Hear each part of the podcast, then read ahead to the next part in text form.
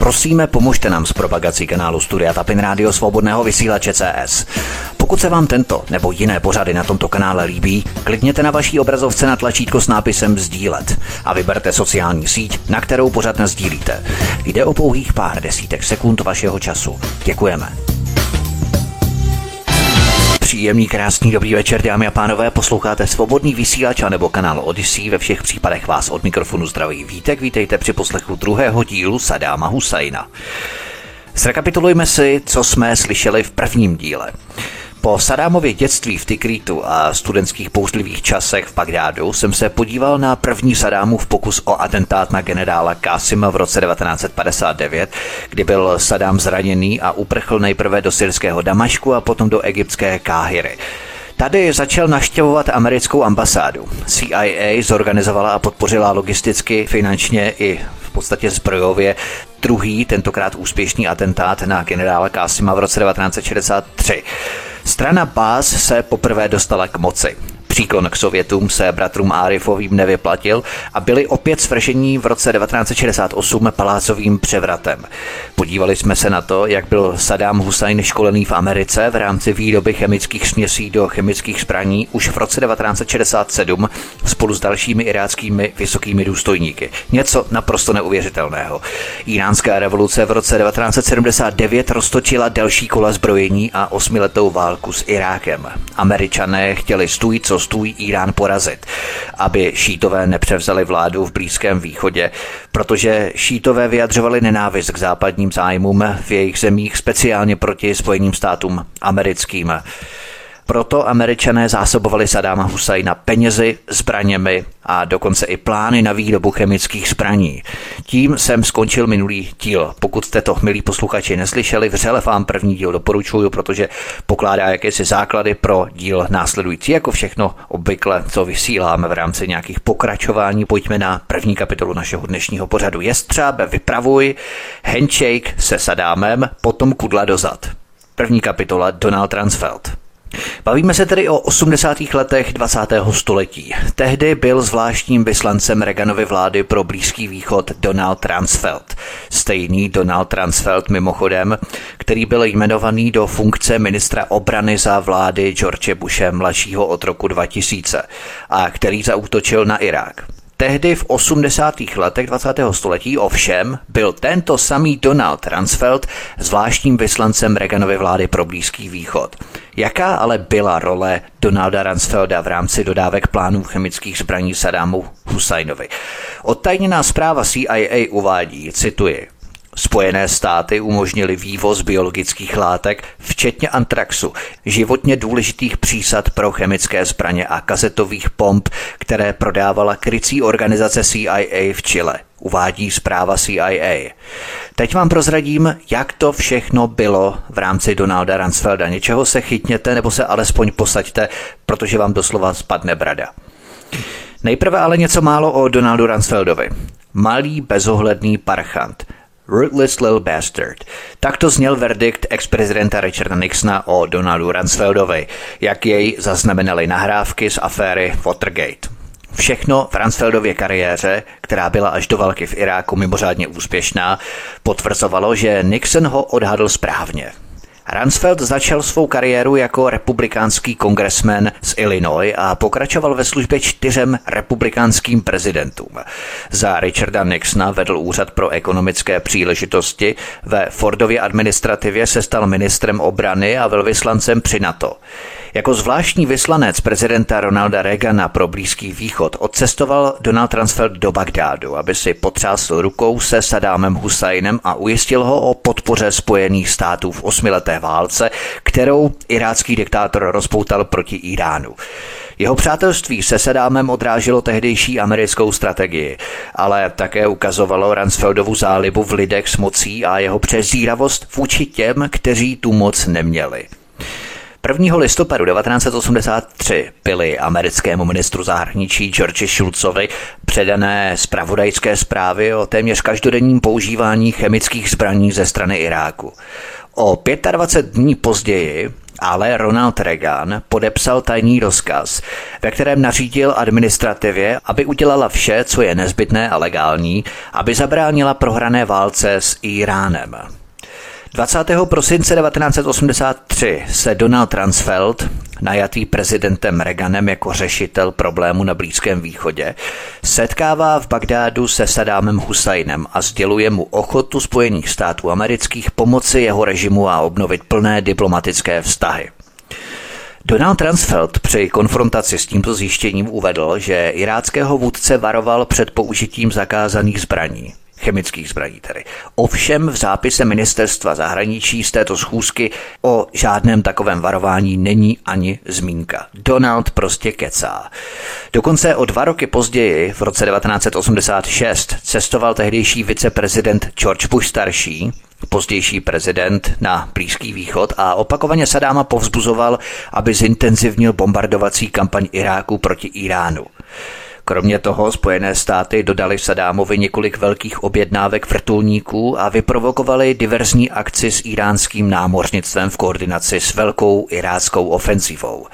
Provedu takový drobný časový střih po 20 letech, kdy američané spolu s koaličními státy vojsky napadli Irák. Donald Transfeld rád létal po světě ve svém obřím dopravním letounu C-17 a promlouval ke schromážděním amerických vojáků. Ale v podstatě byl palácovým politikem. Nejenom, že měl sám přístup do oválné pracovny, ale vedl odhodlané kampaně za vyloučení dalších vysokých úředníků ze setkání s prezidentem. Dokonce ho rozčílilo Donalda Transfelda, když Paul Bremer O tom také bude řeč ještě v tomto a hlavně v příštím díle, jak si potom rvali korporace a bankéři Irák na kusy. Tak Donalda Ransfelda rozčílilo, když Paul Bremer, nově jmenovaný americký místokrál v Iráku, v květnu 2003 soukromně poobědval s Bushem. Ransfeld nikdy příliš nerozuměl Iráku ani Afghánistánu a pravděpodobně si ani nemyslel, že by to měl zapotřebí, protože vojenská síla Spojených států se zdála být ohromující. Reagoval vztekle, když předseda sboru náčelníků štábu, generál Erik Shinseki, při slyšení v Senátu řekl, že po invazi může být zapotřebí několik set tisíc vojáků jako okupační síly. Donald Transfeld byl tehdy jeden z mnohých, který nejvíce bubnoval pro válku se Sadámem, se kterým si před 20 lety ovšem potřásal vřelé rukou a ujišťoval Sadáma o americké podpoře proti Iránu. Jsou to takové nepříjemné paradoxy architektů dějin, ale vraťme se ještě do 80. let minulého století. Pojďme se podívat na další kapitolu dodávky plánů chemických zbraní. Svět se Sadámem jako jedna velká rodina. Howard Thatcher, specialista na Irák v Reaganově Bílém domě, v roce 1995 v místo přísežném prohlášení vypověděl, že tehdejší ředitel CIA William Casey využil čilskou firmu Cardon k zaslání kazetových bomb, které měly být použité proti iránským útokům. Mimochodem ty kazetové bomby, které Sadámovi posílala CIA přes čilskou krycí čilskou firmu Cardon – Cardo N psáno, tak ty kazetové bomby jsou naprosto hnusné svinstvo, daleko nebezpečnější než klasické pumy, miny nebo bomby. Já si totiž všímám, že se spousta těch slov abstrahuje a přitom spousta lidí netuší, co je třeba zrovna kazetová bomba za svinstvo. Ty kazetové bomby totiž při pádu vypouštějí spršky drobných kovových kuliček a nebyly jako běžné pozemní miny nebo nastražené výbušné dráty určené k zabíjení v bojových oblastech. Ty kuličky z kazetových bomb se třeba zaklíní ve větvích stromů, na střešních taškách, uhnízdí se třeba v drnech a potom padají zcela nahodile jako výbušné ledové kroupy. Jsou trpělivé a svou drobnost nahrazují překvapivými a nahodilými výbuchy. Představte si třeba, že jdete pod stromem, zafouká vítr, jedna kulička z kazetové bomby z toho stromu spadne z větví stromu, bum, jste mrtví. Jdete třeba kolem budovy, kolem baráku, zafouká vítr, kulička se skutálí ze střechy, ze střešních tašek, bum a jste mrtví. A to třeba za den, dva, tři po tom výbuchu, po dopadnutí té kazetové bomby, třeba i týden potom, ještě dlouho po dopadu bomby. A takovéto kasetové bomby posílali ti američtí strážci etiky, svobody, morálky a demokracie, vznešení osvoboditelé Sadámu Husajnovi přes čilskou krycí společnost CIA Cardon. Vyšetřování kongresu v roce 1994 také zjistilo, že americké společnosti s licencí ministerstva obchodu odeslali do Iráku desítky biologických látek, včetně různých kmenů antraxu. Kromě toho v roce 1988 prodala společnost Dow Chemical Iráku pesticidy v hodnotě 1,5 milionu dolarů, 1,5 milionu dolarů, přestože existovalo podezření, že budou použité pro chemickou válku. A to také byly. Tato korporace Dow Chemical je stejně jako ostatní korporace naprosto brutální. Povím vám něco málo o ní. Společnost Dow Chemical už desítky let ničí životy a otravuje planetu. Tato společnost Dow Chemical je nejlépe známá pro devastaci a zdravotní katastrofu milionů větnamských a amerických veteránů, kterou způsobil její smrtící defoliant agent Orange z větnamské války. Společnost Dow Chemical také vyvinula a zdokonalila napalm, brutální chemickou zbraň, kterou ve Větnamu a dalších válkách upálila mnoho nevinných lidí. V roce 1988 poskytla společnost Dow Chemical, jak jsem zmínil, pesticidy Sanámu Husajnovi navzdory varování, že by mohly být použité k výrobě chemických zbraní. V roce 2001 společnost Dow Chemical převzala toxické dědictví nejhorší chemické katastrofy v dějinách v době míru, když převzala společnost Union Carbide Corporation a její nevypořádané závazky v indickém Hupálu. 3. prosince 1984 unikly z továrny na výrobu pesticidů této Union Carbide Corporation v Hupálu v Indii chemikálie, které splinovaly tisíce lidí a více než 150 tisíc jich bylo postiženo nebo zemřelo. Společnost Dow Chemical stále odmítá řešit své závazky v Hupálu. Dopad společnosti Dow Chemical je cítit po celém světě od jejího sídla v Midlandu ve státě Michigan až po New Plymouth na Novém Zélandu. V Midlandu společnost Dow Chemical vyráběla chlorované chemikálie a spalovala a pohřbívala svůj odpad, včetně chemikálií, které tvoří agent Orange. V New Plymouthu bylo vyrobeno 500 tisíc galonů agentu Orange a tisíce tun odpadu z bioxiny bylo vysypaných na zemědělská pole. V rámci této korporace Dow Chemical šlo nejenom v Iráku prostě o cynismus nejhrubšího ražení. Je to asi něco podobného, jako když americké firmy zásobovaly materiálem, součástkami nebo finančně nacistickou třetí říši během celé druhé světové války. Vypracoval jsem na to téma třídílný cyklus utajení démoni nacismu, který běžel v září minulého roku 2021 tak to je jenom taková zběžná historie o americké firmě Dow Chemical, která poskytla pesticidy na výrobu chemických zbraní Sadámu Husajnovi. Ale pojďme zpátky do Iráku. Další evropské firmy v Itálii a v Německu použili americké návrhy na výrobu dělostřeleckých granátů pro použití v chemických zbraních a prodali jich nejméně 85 tisíc. Jedna německá firma postavila v Iráku rozsáhlé zařízení na výrobu chemických zbraní a dvě americké společnosti poskytly chemikálie potřebné k výrobě iperitu. Mimochodem v roce 2015 také britský odstupující ministr zahraničí William Hague přiznal, že v 80. letech minulého století Britské společnosti prodávaly tentokrát syrské vládě chemické prekurzory – které Damašek používal k výrobě smrtícího sarinu. V roce 1992 zaznamenala Organizace spojených národů v iráckém komplexu chemických zbraní Almutana výrobky od 17 různých německých společností. prostě Němci taky dělali biznis. Dokonce 17 německých chemiček, chemických firm kšeftovalo v Iráku a vyrábělo chemické zbraně pro Sadáma.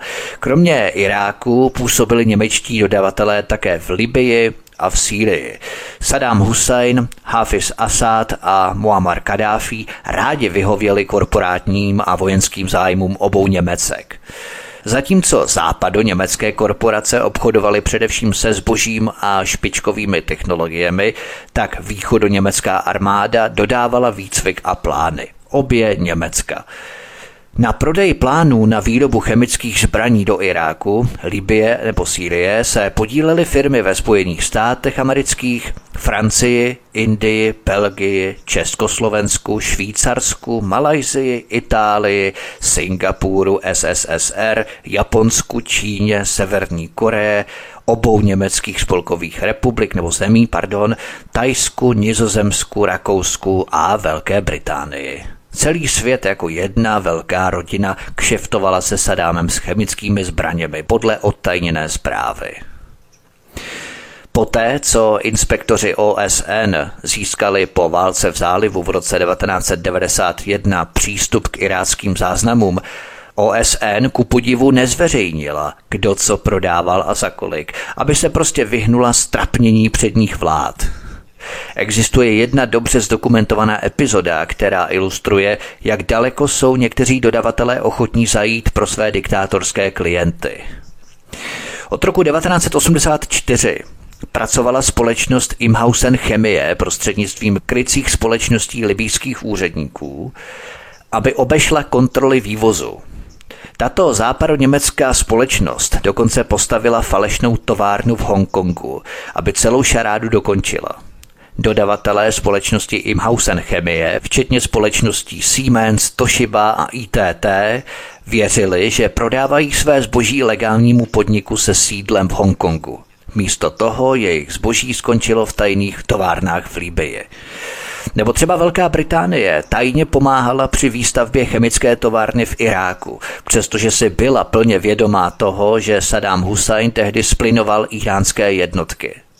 Varování před možnostmi výroby chemických zbraní dokonce odmítl tehdejší britský ministr obchodu Paul Shannon s tím, že, cituji, Opuštění projektu by našim dalším obchodním vyhlídkám v Iráku nijak neprospělo. Konec citace, rostomilé prohlášení, že? Jde ale i o další obrovské odvětví, které dramaticky roste a je téměř bez kontroly. Jsou to takzvaní dodavatelé bezpečnostních služeb, v překladu žoldáci, nájemní zabijáci. Takovým příkladem je americká společnost Dime Corp. Tato americká společnost DynCorp třeba střežila afgánské státníky nebo cvičila irácké policejní síly a tak dále, ale o ní až později. Válka Iráku s Iránem už stála tisíce obětí a začala ohrožovat dodávky ropy v zálivu. Jak jsem uvedl, Reaganova vláda věděla, že Irák používal chemické zbraně. Přesto však po návštěvách Donalda Ransfelda v prosinci 1983 a v březnu 1984 navázaly Spojené státy 26. listopadu 1984 s Irákem plné diplomatické vstyky. Ronald Reagan, Donald Rumsfeld a ostatní američtí neokoni také dodávali Iráku vrtulníky a další vybavení a materiály dvojího použití, včetně antraxu, poskytovali zpravodajské informace a satelitní data na pomoc iráckým bombardovacím náletům na Irán. Zabránili také přijetí silného senátního zákona, který by přerušil pomoc Iráku a zabránili také přijetí jakékoliv rezoluce Rady bezpečnosti OSN, která by přímo odsoudila Irák tím, že trvala na tom, že Irán také používal chemické zbraně. Když Irák v březnu 1988 použil chemické zbraně k vyvraždění Kurdů v Halabdže, v té vesnici, Reaganová administrativa z toho falešně vinila Irán, aby svého Sadáma ochránila. Administrativa George Bushe staršího pokračovala v dodávkách zbraní do Iráku, přestože Irák v té době skutečně realizoval programy chemických a biologických zbraní, a to až do dne před napadením Kuwaitu Irákem 2. srpna 1990.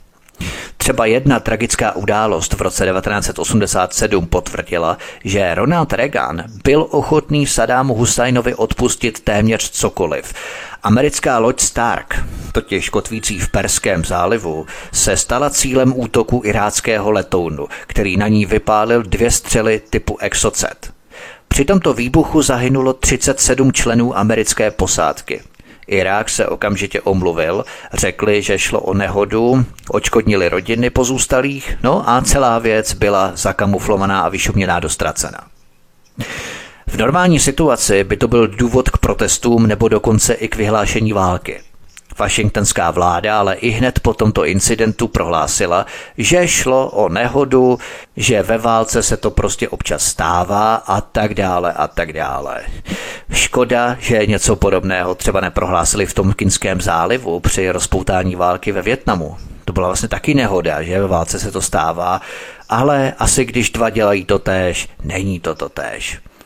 Jak tedy víme, Spojené státy pomáhaly Sadámu Husajnovi v jeho válce proti Iránu nejen zbraněmi, ale i bombardováním. Navíc Spojené státy a Británie poskytovaly Iráku zbraně hromadného ničení, včetně smrtícího plynu antraxu, kterým bylo v březnu 1988 otráveno zhruba 6 tisíc civilistů v kurdské vesnici Halabja na severu Iráku. Právě tento případ citoval George Bush mladší v jeho předválečné rétorice pro ospravedlnění americké agrese v roce 2003. Ovšem o skutečnosti, že ty chemické zbraně byly poskytnuté právě Amerikou, která chtěla změnit protiamerický režim v Iránu, se George Bush samozřejmě nějak zapomněl zmínit. S vyhlazením Kurdů vesnice Halabja v březnu 88 přišla iránská armáda, která ukázala představitelům světového tisku stichlá bojiště. Iránci tehdy tvrdili, že Sadámova armáda v této kurdské vesnici Halabča zabila 6 tisíc civilistů. Mimo Kurdistán a Irák se o tom mluvilo jen velmi málo. V evropském nebo americkém tisku se toho lidé mnoho nedočetli, nedozvěděli. Ostatně to trvá až do dnes. Tehdy ale paradoxně mlčel i Sovětský svaz, ale mlčela také Francie a Spojené státy americké, logicky zkrátka všichni mlčeli tehdy. Ovšem třeba ve švédském Stockholmu byli nervózní. Té konference, na které se bod splinování kurdské vesnice Halabča projednával, se účastnilo 35 zemí. Přijeli tam všechny velké mocnosti, ale nikdo nezvedl ani prst. Sadámovi bylo odpuštěno naprosto všechno. Přesto stále pochyboval o skutečných záměrech Spojených států amerických. James Woolsey byl ředitelem CIA za éry Billa Clintona, který ho do této pozice nominoval. Vzpomínáte si na krvavou historii CIA pátý díl. A právě tento James Woolsey, ředitel CIA, prohlásil 2. dubna 2003 na přednášce na Kalifornské univerzitě v Los Angeles následující. Ano, je to pravda, udělali jsme to. Rozhodně jsme tam Sadáma nenasadili my, to udělali básisté sami ale v 80. letech jsme ho v omezené míře podporovali ve válce proti Iránu. Reaganova administrativa se tehdy domnívala, že byl v podstatě menším zlem a to, co tehdy velmi tížilo americkou mysl, byla iránská revoluce v roce 1979 a zejména zajetí amerických rukojmích, které tuto zemi naprosto rozuřilo. Myslím si, že spoustu lidí tady rozzuřuje dodnes a je poměrně velkou překážkou porozumění mezi americkým a iránským lidem, což je něco, co bych si velmi přál, aby se uskutečnilo. Ano, Sadáma jsme v omezené míře podporovali, hlavně s pravodajskými informacemi proti Iránu během války mezi nimi v 80. letech. Ale to by nemělo znamenat, že když se spamatujeme, nemůžeme zvolit jinou taktiku. Ať už bylo moudré nebo nemoudré ho podporovat, já si myslím, že to bylo nemoudré. Neznamená to, že jsme navždy uvězněni v tezi, že musíme Sadáma Husajna podporovat. Konec citace Jamesa Woolseyho, ředitele CIA, kterého nominoval Bill Clinton v 90. letech. Posloucháte druhou epizodu z trojdílného cyklu Saddam Hussein od mikrofonu svobodného vysílače Studia Tapin Radio a nebo na kanále Odyssey vás zdraví vítek, příjemný poslech, písnička je před námi a po ní pokračujeme. Písnička je za námi od mikrofonu svobodného vysílače Studia Tapin Radio a nebo na kanále Odyssey vás zdraví vítek, posloucháte druhý díl, druhou epizodu z trojdílného cyklu Saddam Hussein. Pojďme se podívat na další kapitolu Kurdská otázka. Co se týče severu Iráku, na chvilku se ještě zastavím u kurdské otázky. Kurdové, jakožto odlišná etnická skupina žijící v severním Iráku v oblasti Mosulu, Irbílu a Kirkuku, se dožadovali už od vzniku nezávislého Iráku své vlastní autonomie. Avšak v Mosulu a v Kirkuku se nacházejí jedny z nejbohatších ložisek ropy, čímž by Irák ztratil velký příjem, kdyby došlo k odtržení těchto oblastí a vytvoření vlastního kurdského státu.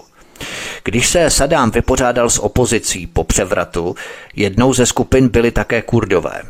Zprvu se snažil Kurdy odstranit silou, ale po nezdařilém útoku v roce 1969 byl Saddam donucený usilovat o diplomatické řešení. Vyjednával s Mustafou Barzáným, kurdským vůdcem a předsedou kurdské demokratické strany.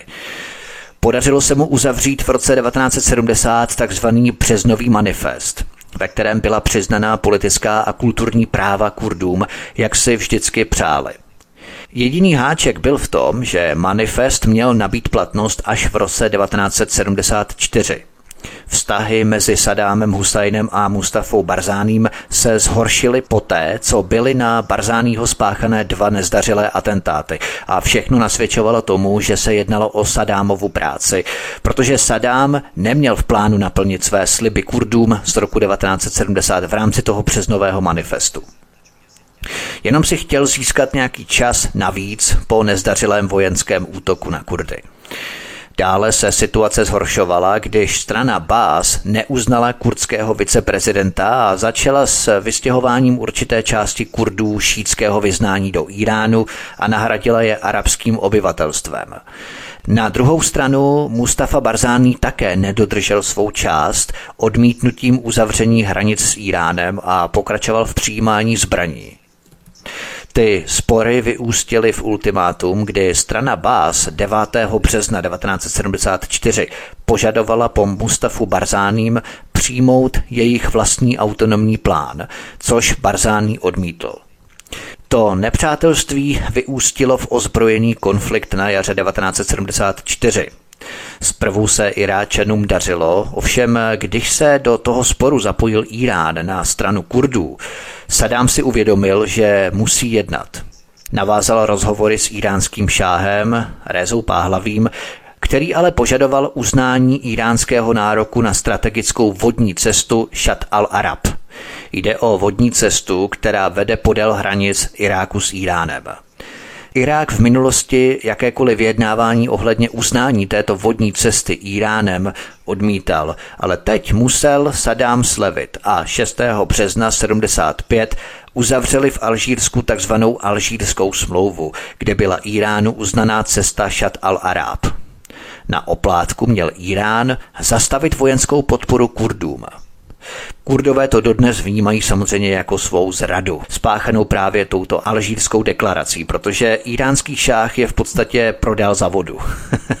Oni měli vodu Iránci, ale zase se zavázali, že nebudou podporovat Kurdy.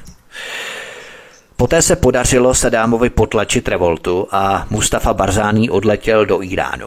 Sadám věděl, že pokud by se mu nepodařilo to povstání Kurdů porazit, potlačit, znamenalo by to jeho konec proto raději obětoval Šat al-Arab, aby mohl přežít a udržet se u moci.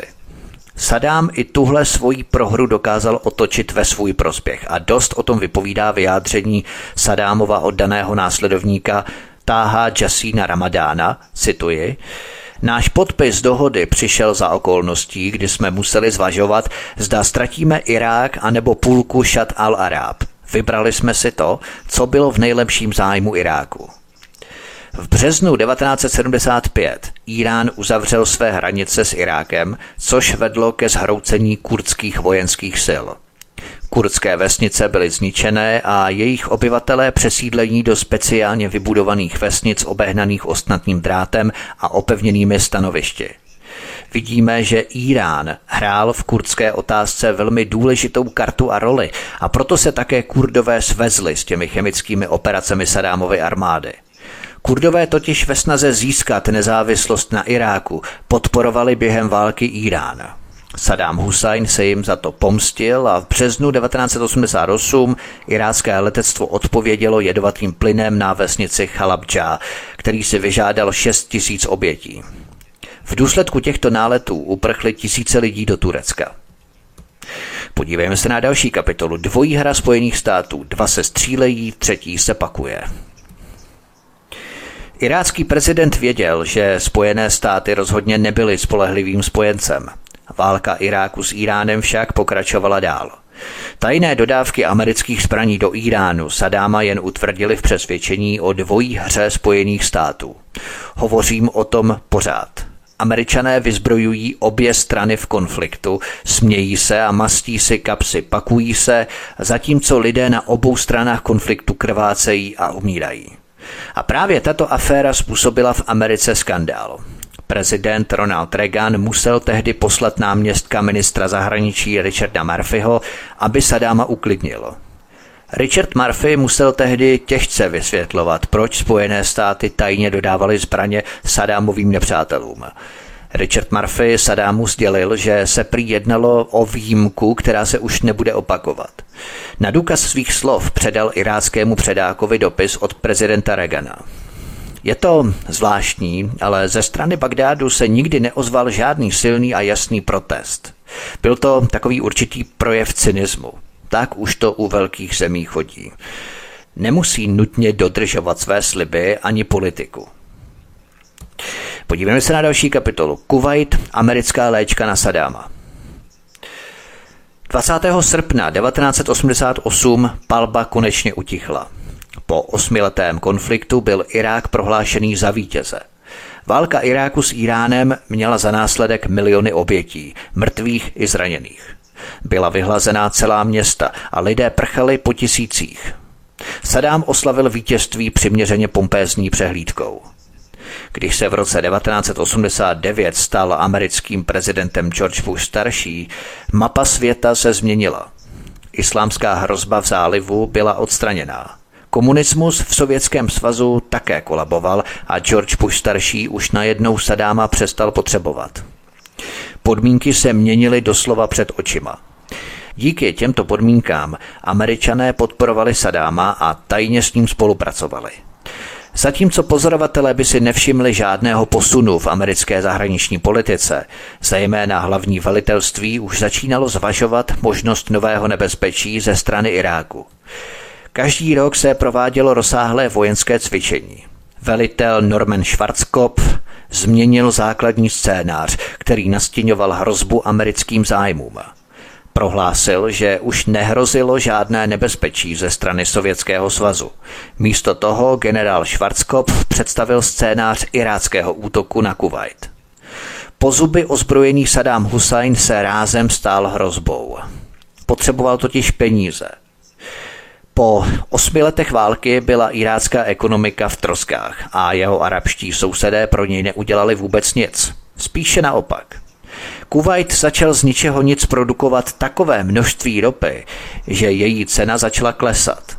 Zaplavili trh svou vlastní kuvajskou ropou. Pokaždé, když cena ropy klesla o jeden dolar, Irák přišel o miliardu dolarů na svých příjmech.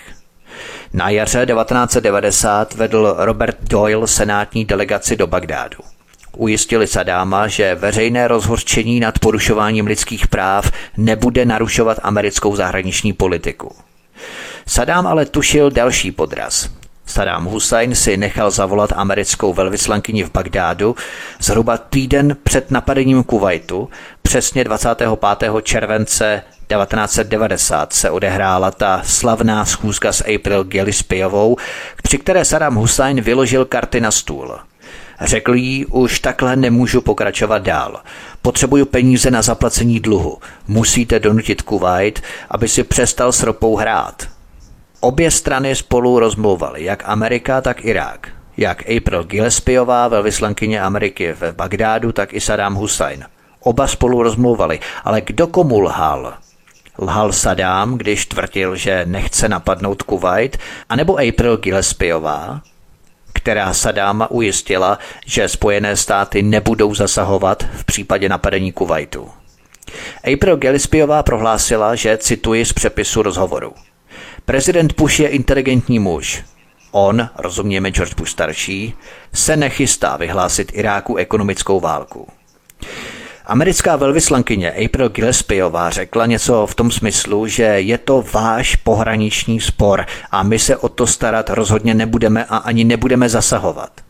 Sadám jí na to odpověděl, že neměl v úmyslu zahájit vojenskou akci proti Kuwaitu, dokud budou probíhat vyjednávání.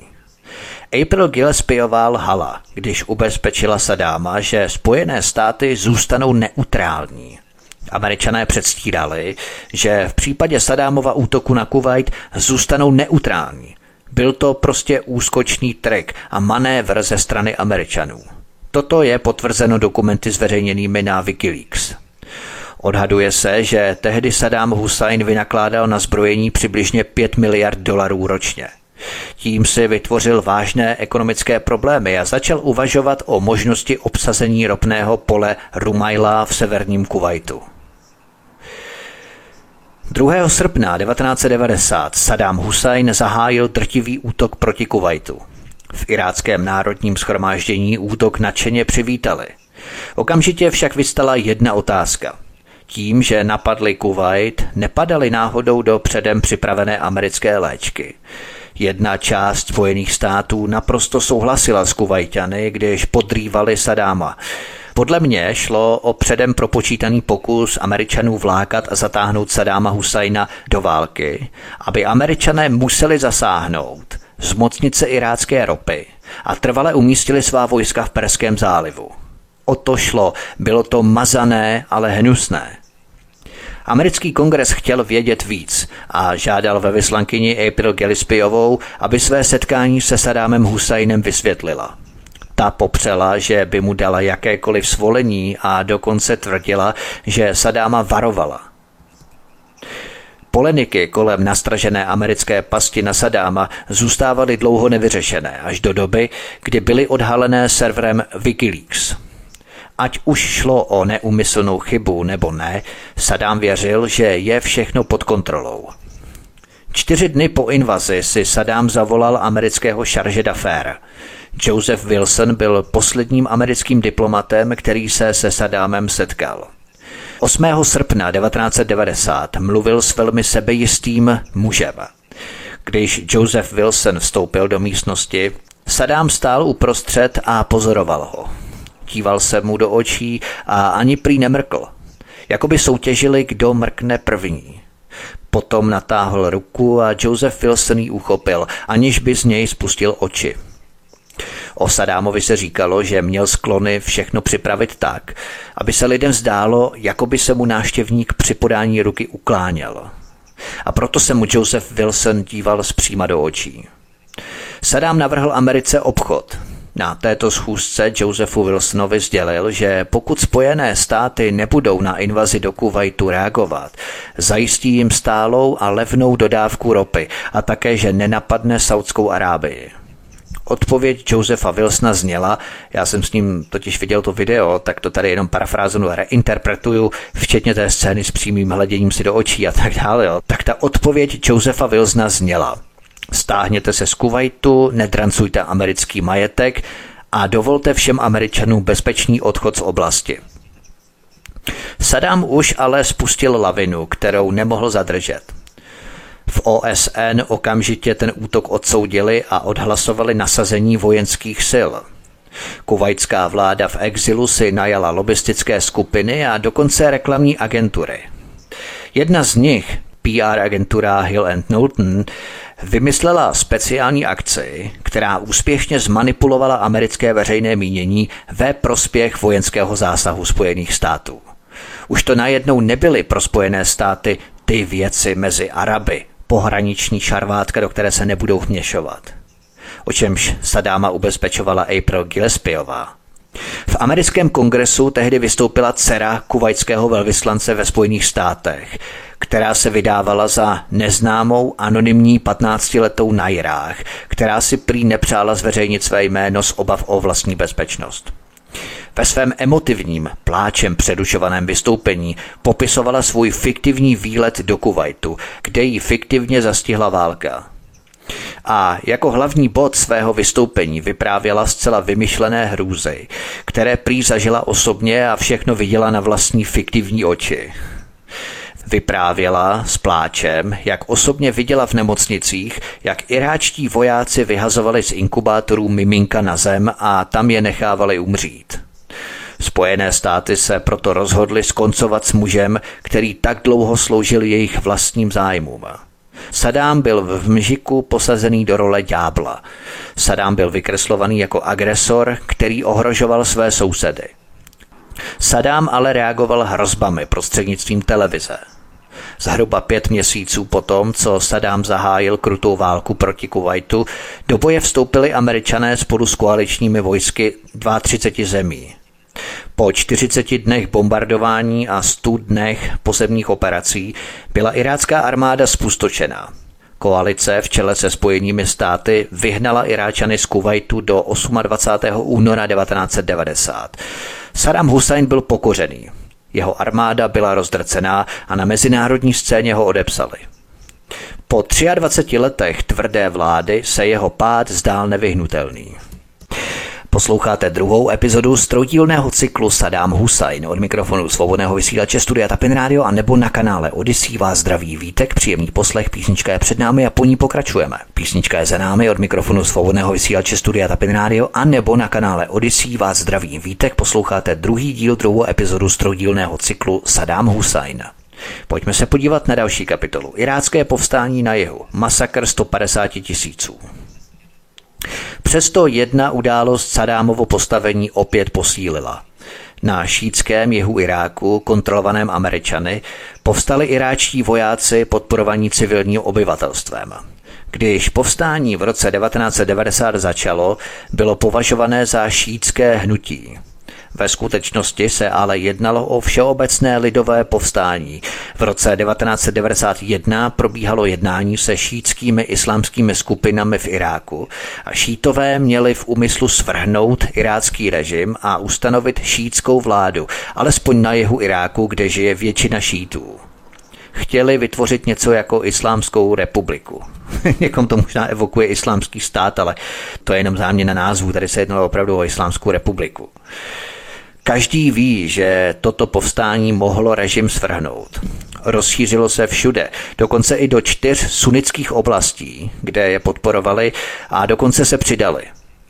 Americký prezident George Bush starší to povstání otevřeně podporoval, když prohlásil, cituji, Existoval ještě jiný způsob, jak toto krve prolití zastavit a irácká armáda, irácký lid vezmou situaci do svých rukou a donutí Sadáma Husajna ustoupit. Konec citace. Ze zpětného hodnocení je jasné, že tato původní výzva ex-prezidenta George Bushe staršího nebyla ničím jiným než jen planým řečněním.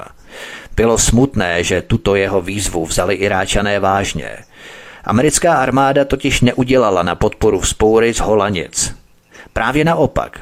Američané vyhověli požadavkům Sadáma Husajna a dokonce poskytli irácké vládě vrtulníky a letadla a dovolili jim pohyb nad územím, které ovládali. Americká armáda přiznala, že irácké vládě poskytla vlastní vrtulníky, ale prý jenom pro civilní účely – Generál Norman Schwarzkopf přiznal svou chybu, když bylo jasné, že Iráčané plánovali použít americké vrtulníky k potlačení té vzpoury. K čemu si pro boha ostřílený americký generál myslel, že Iráčané potřebují vrtulníky během vzpoury? Na piknik? Byl to opět další trik, kdy George Bush starší a citoval jsem ho přesně, uvedl, že by irácký lid měl vzít situaci do vlastních rukou. A když ten irácký lid skutečně tu situaci do vlastních rukou vzal, američané poskytli Sadámu Husajnovi vrtulníky a letadla. Už ale bylo příliš pozdě, protože povstání bylo krvavě potlačené. Výsledkem byl masakr nejméně 150 tisíců lidí. Co by bylo možné tehdy dělat? Začít totální válku, kterou nikdo nechtěl. Každý se tehdy staral o své vlastní zájmy. Podpořila by třeba Evropa šítské povstání proti Sadámovi? To si nemyslím. Každý se prostě staral o své vlastní zájmy.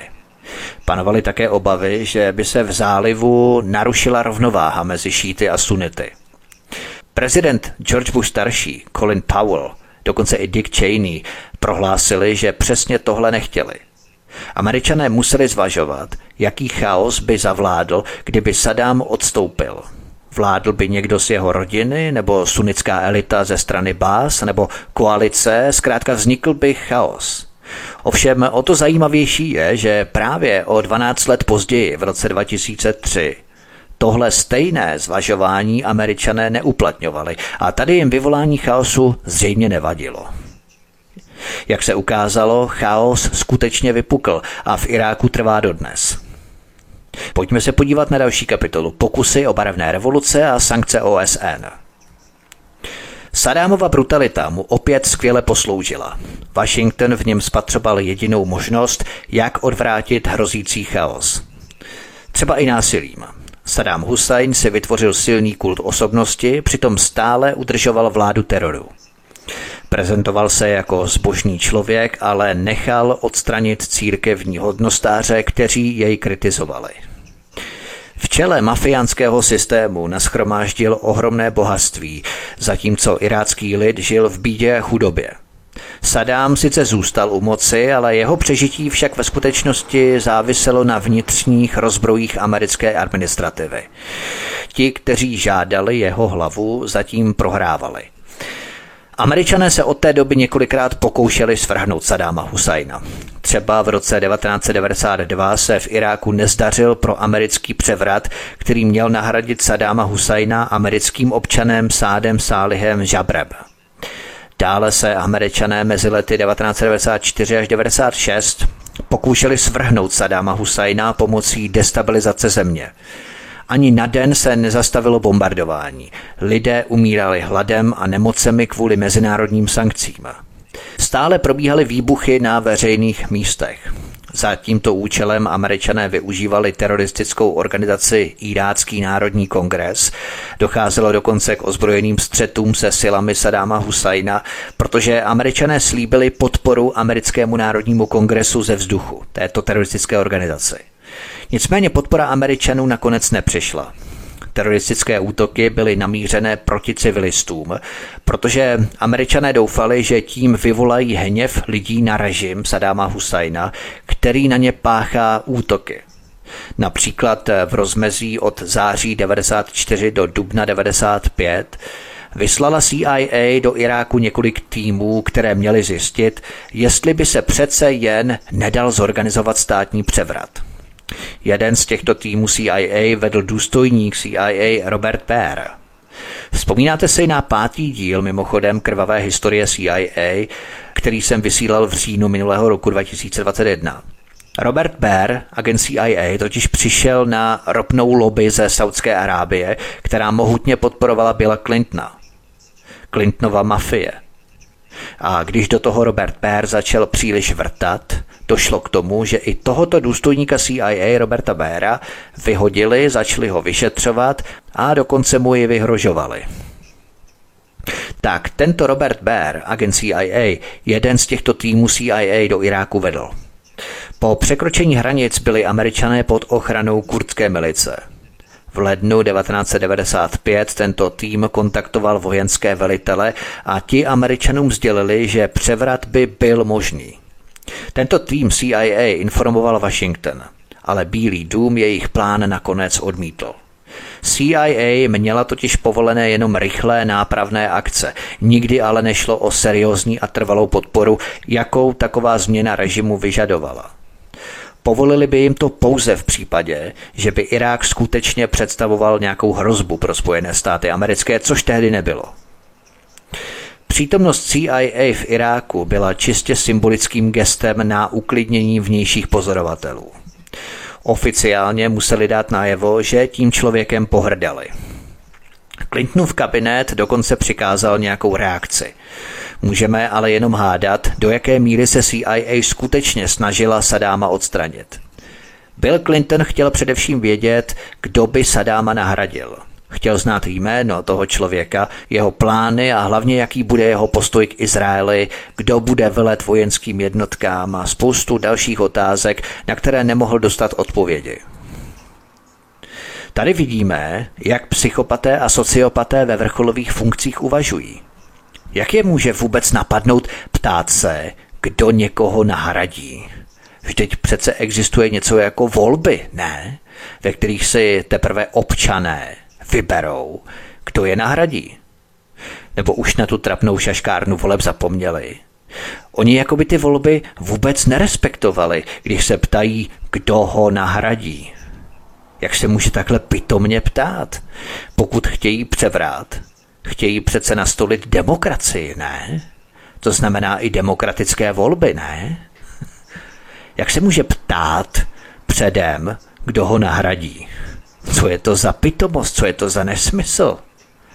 Tady vidíme, že volby jako institut, nástroj, který má občanům vsugerovat iluzi výběru, absolutně k ničemu nejsou.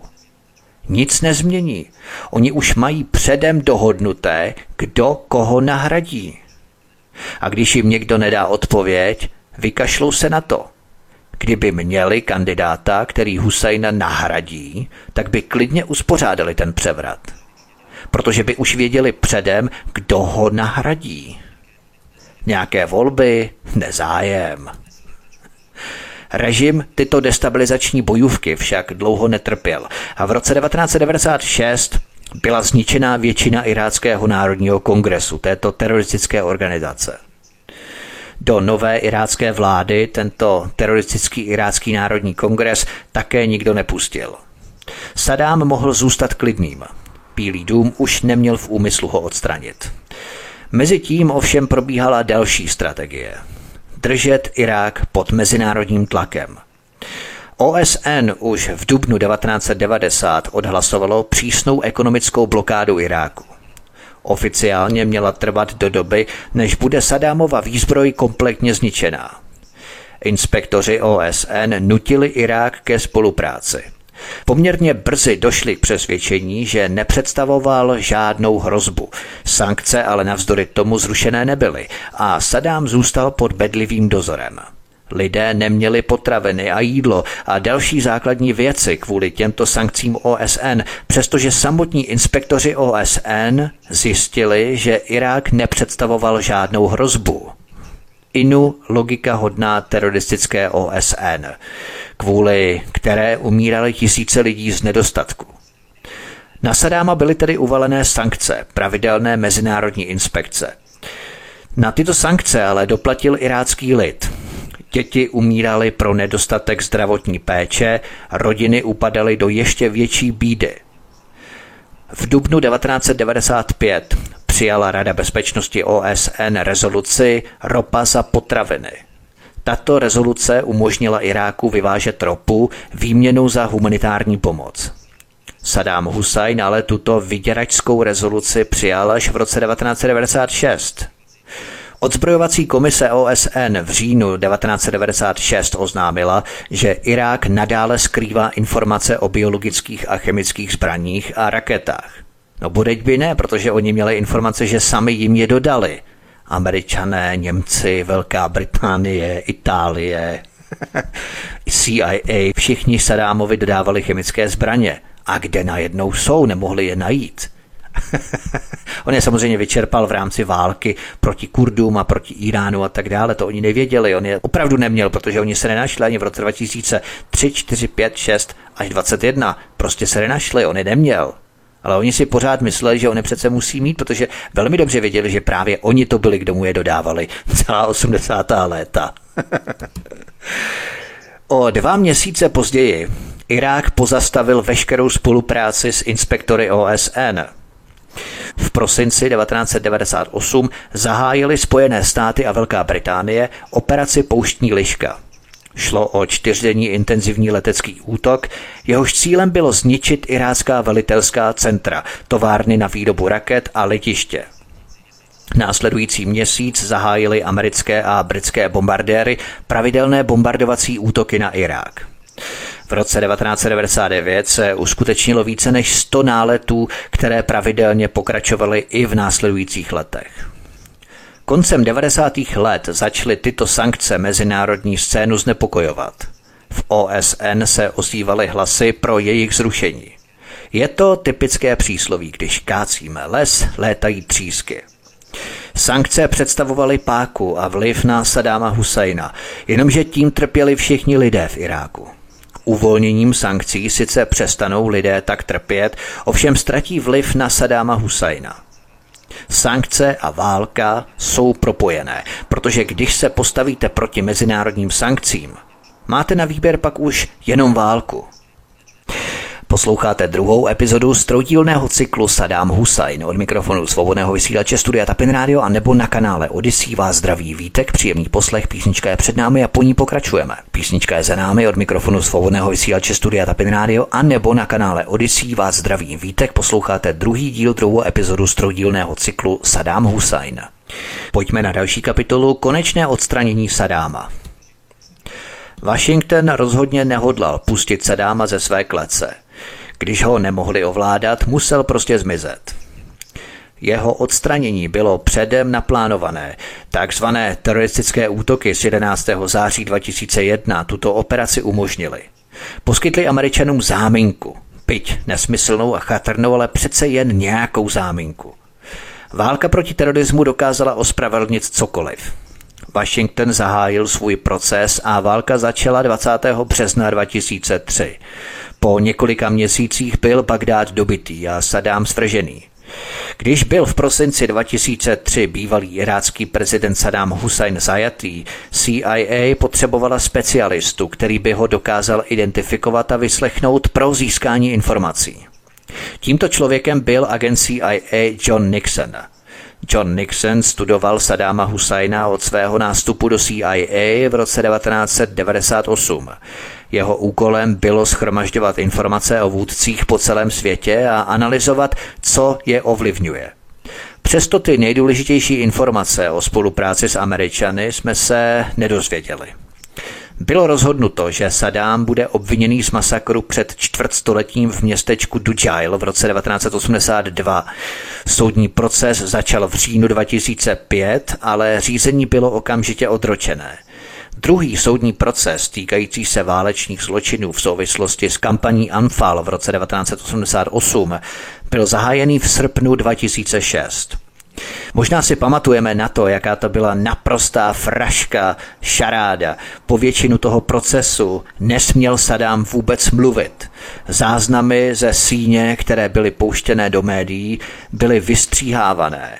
Někdy dokonce, pokud Sadám hovořil cosi závadného, byl obraz bez zvuku. Soudci byli měněni jako ponožky. Ano, tak to vypadal soud v režii okupační mocnosti. 5. listopadu 2006 byl Saddam Hussein shledaný vinným a soud ho odsoudil k trestu smrti oběšením poté, co byl dosazený několikátý soudce, který byl dosti loajální na vynesení takového konečného rozsudku. Rozsudek potvrdil nejvyšší irácký soud a 30. prosince 2006 byl Saddam Hussein oběšený. Opět další americké chucpe v historii. Sadám dostal šibenici za 148 mrtvých před čtvrtstoletím. Jaký trest stihl George Bushe, Tonyho Blaira, Ronalda Ransfelda za masakry v irácké Faludže a jinde v Iráku, prováděné Američany? Byl někdo potrestaný za pálení dětí a žen fosforovou municí zaživa ve Faludže anebo masakr v Hadíze? Samozřejmě nikdo nebyl potrestaný. Jediným Prahem byl Sadám. Američané, kteří si hrají na etiku, spravedlnost a morálku, postavili Sadáma před soud za zločiny proti lidskosti. Ale už nepřiznali roli minulých amerických a britských administrativ při napomáhání těmto zločinům. Washington po desetiletí poskytoval Sadámovu režimu hospodářskou a vojenskou podporu, včetně chemických zbraní. O tom všem američané cudně pomlčeli. Tehdejší prezident George Bush mladší jako největší spravedlivý hřímal, že Saddam Hussein použil jedovatý plyn proti vlastnímu lidu. Jenomže v roce 1988 se ale sami Spojené státy americké snažili zabránit mezinárodnímu společenství, aby odsoudilo chemický útok Iráku na kurdskou vesnici Halabja z března 1988 a namísto toho se snažili svalit část viny na Irán. Třeba finanční investiční poradce Peter Cameo prohlásil v rozhovoru pro Fox News 17. února 2004 naprosto trefně, cituji. Spojené státy a CIA podporovali Sadáma Husajna ode dne, kdy se dostal k moci. Když se básisté poprvé dostali k moci, dokonce jim předali seznamy se jmény lidí, které měli básisté zavraždit, což také udělali. CIA s nimi velmi úzce spolupracovala a Spojené státy podporovaly Sadáma Husajna na všech úrovních. Dávali mu zbraně, peníze, poskytovali mu politickou podporu, pomáhala mu armáda. Nic z toho američané ve skutečnosti plně nechápou.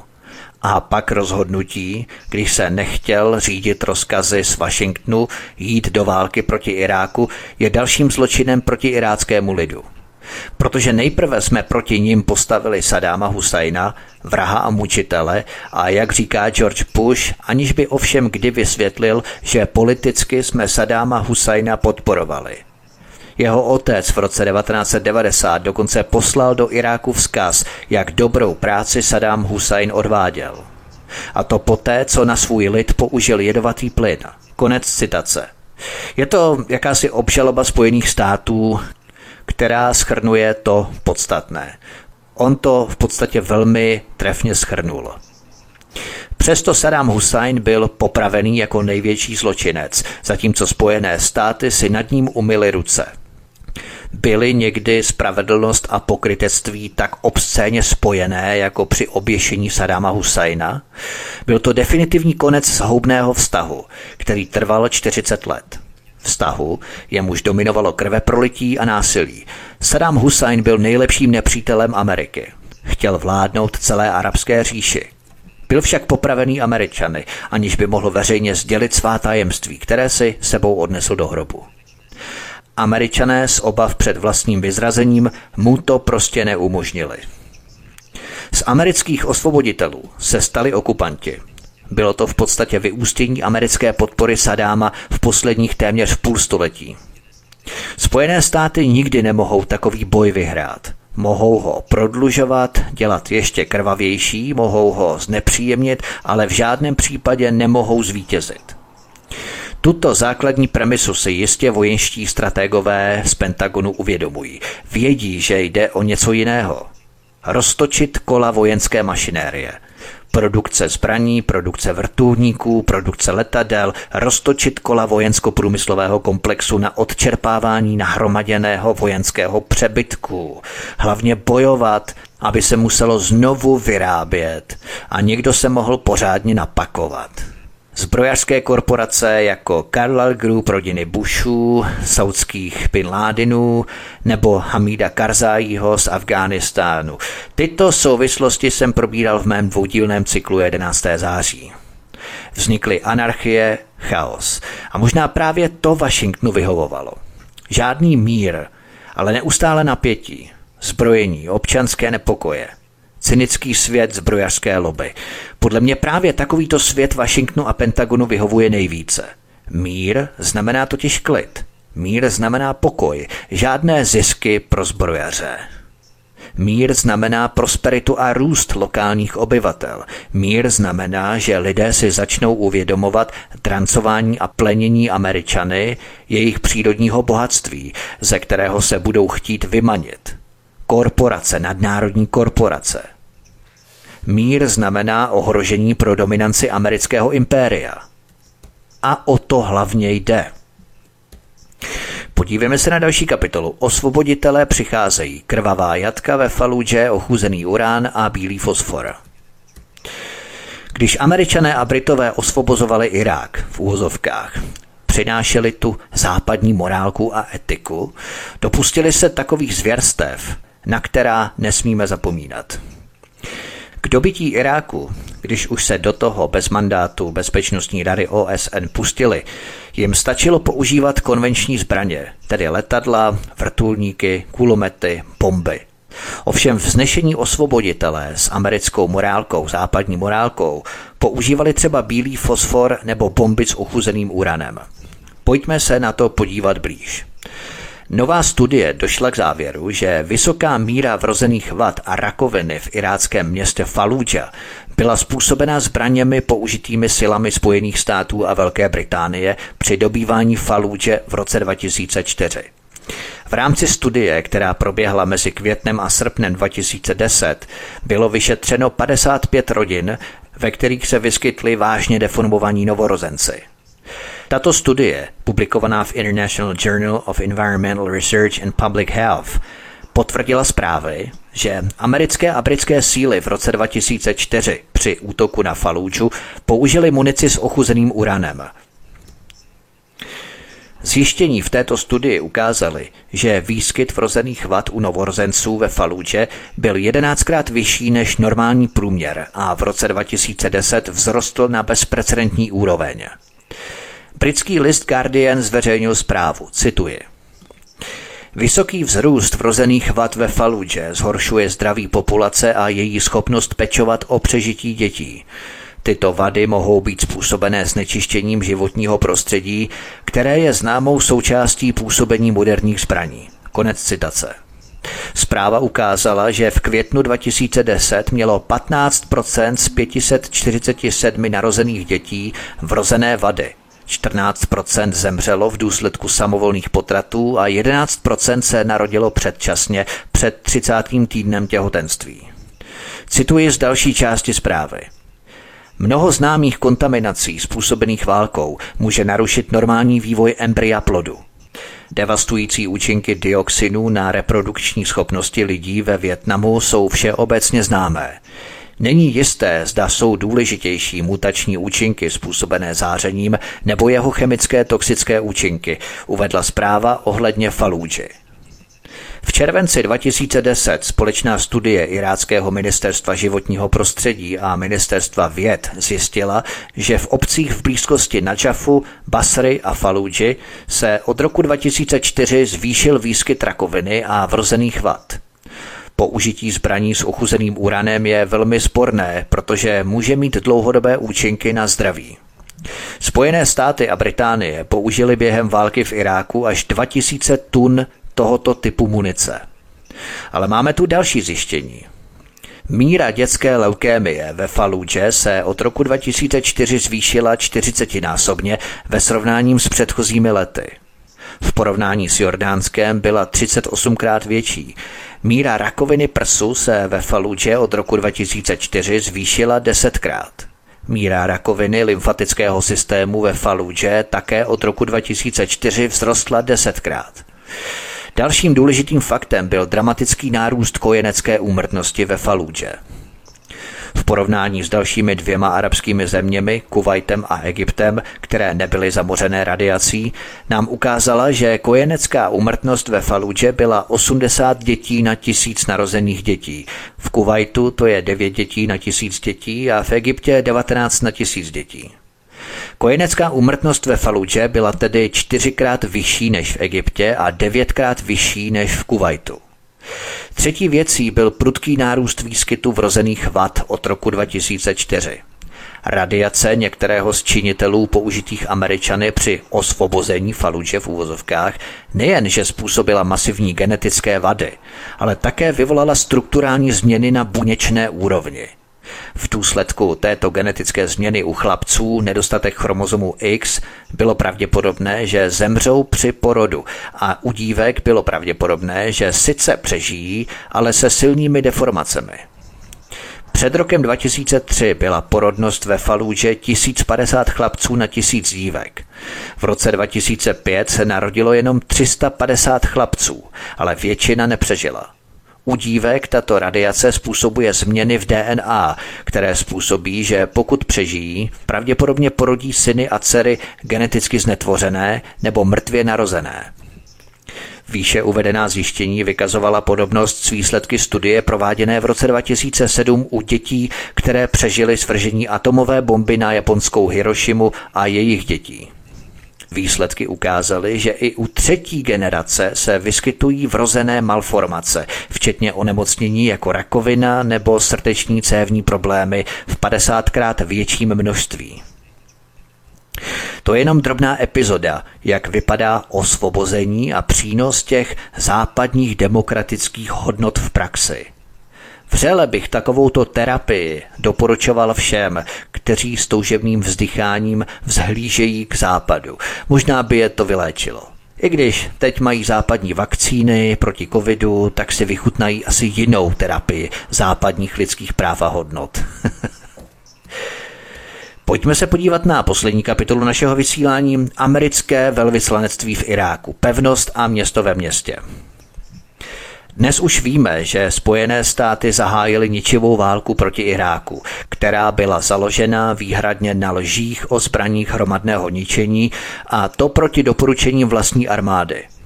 Přitom někteří představitelé Pentagonu označili plán útoku na Irák za šílenou. Do roku 2013 americká média informovala o stažení americké armády z Iráku, ale Spojené státy nikdy neměly v úmyslu Irák opustit. Ten mýtus o stažení amerických vojáků z Iráku byl pouhým PR pokusem vymazat Irák z kolektivního povědomí veřejnosti a nechat ho prostě zmizet, aby mohli pracovat v tichosti bez kontroly veřejnosti.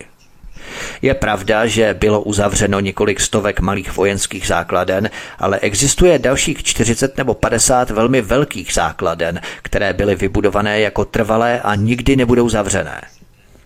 Jen samotné velvyslanství Spojených států v Bagdádu má více než 16 tisíc lidí, je největší a nejdražší na světě. Rozkládá se na více než 100 akrech a je dokonce větší než Vatikán. Jeho vybudování stálo více než 2 miliardy dolarů. Jedná se o samostatné a silně vyzbrojené a opevněné město v centru Bagdádu. Jehož centrem je bývalý Sadámův palác a které obsahuje více než 20 budov obehnaných 20-metrovými zdmi a je zcela soběstačné, pokud jde o elektřinu, vodu a všechny ostatní funkce pro stálé velitelství amerického impéria po světě. Odtud ve spojení s americkým velvyslanectvím v arménském Jerevanu které má 6 tisíc obyvatel, což je druhé největší americké velvyslanectví na světě, mohou Spojené státy rozprostřít svá brutální imperiální chapadla nad širokou oblastí Mezopotánie a Blízkého východu. Tak, zazvonil zvonec, ovšem iráckému ropnému prokletí zdaleka není konec, na rozdíl od dnešního druhého dílu. Co uslyšíte v díle třetím? Americké velvyslanectví, americká ambasáda v Iráku, v Bagdádu bylo takové překlenutí a propojení s dílem následujícím a taková zdvižená ruka, abyste si ten třetí díl rozhodně nenechali ujít. Budu finišovat, podívám se na korporátní šelmy, které si rozebírali Irák na kusy. Paul Bremer byl jmenovaný do čela americké prozatímní zprávy v Iráku, čímž obešel prezidenta George Bushe mladšího, CIA, ministry zahraničí, obrany i celou armádu. Byl to podle všeho bílý kůň šedé zákulisní eminence Henryho Kissingera. Podrobně rozeberu peníze, kdy z Iráku bez účetnictví zmizelo zhruba 200 miliard dolarů, z toho čtvrtina ve zlatě, ale podívám se také na soukromé korporace, které v druhém sledu uchvátily segmenty iráckého hospodářství. Podívám se na ropné společnosti a na největší ropná ložiska v Iráku a také na lidi, kteří zatím stáli. Závěrem se zamyslím nad takzvanou agendou dobytím nebo souhlasem. Buď se necháváte štímat, plenit a drancovat americkými nadnárodními korporacemi dobrovolně a se souhlasem, anebo vás dobydeme silou. Americká armáda. Jde o soukromou armádu bankéřů a korporací. Mezinárodní globální loupežníci. Podíváme se na ně blíže. A nakonec znamení naděje je možné se loupeživým nájezdům úzké skupiny globálních elit vyhnout.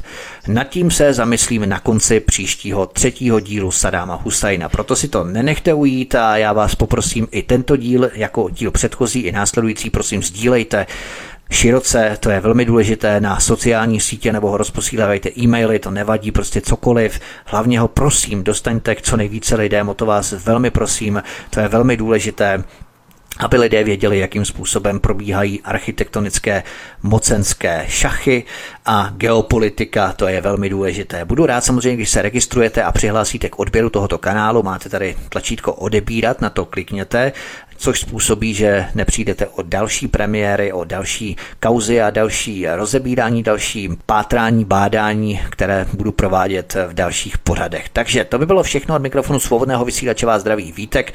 Klikněte si také na kapitolku, která vás zajímá třeba zpětně, si můžete přehrát, protože v popisu pořadu na Odyssey máte kapitoly opatřené časovými razítky, značkami a na ty, když kliknete, tak si pustíte přímo danou konkrétní kapitolu. Takže to by bylo všechno od mikrofonu svobodného vysílače nebo na kanále Odyssey. Vás zdraví Vítek, já vám přeju příjemný zbytek dne a u třetího dílu Sadáma Husajna se s vámi opět těším na slyšenou. Prosíme, pomožte nám s propagací kanálu Studia Tapin Rádio Svobodného vysílače CS. Pokud se vám tento nebo jiné pořady na tomto kanále líbí, klikněte na vaší obrazovce na tlačítko s nápisem Sdílet a vyberte sociální síť, na kterou pořád sdílíte. Jde o pouhých pár desítek sekund vašeho času. Děkujeme.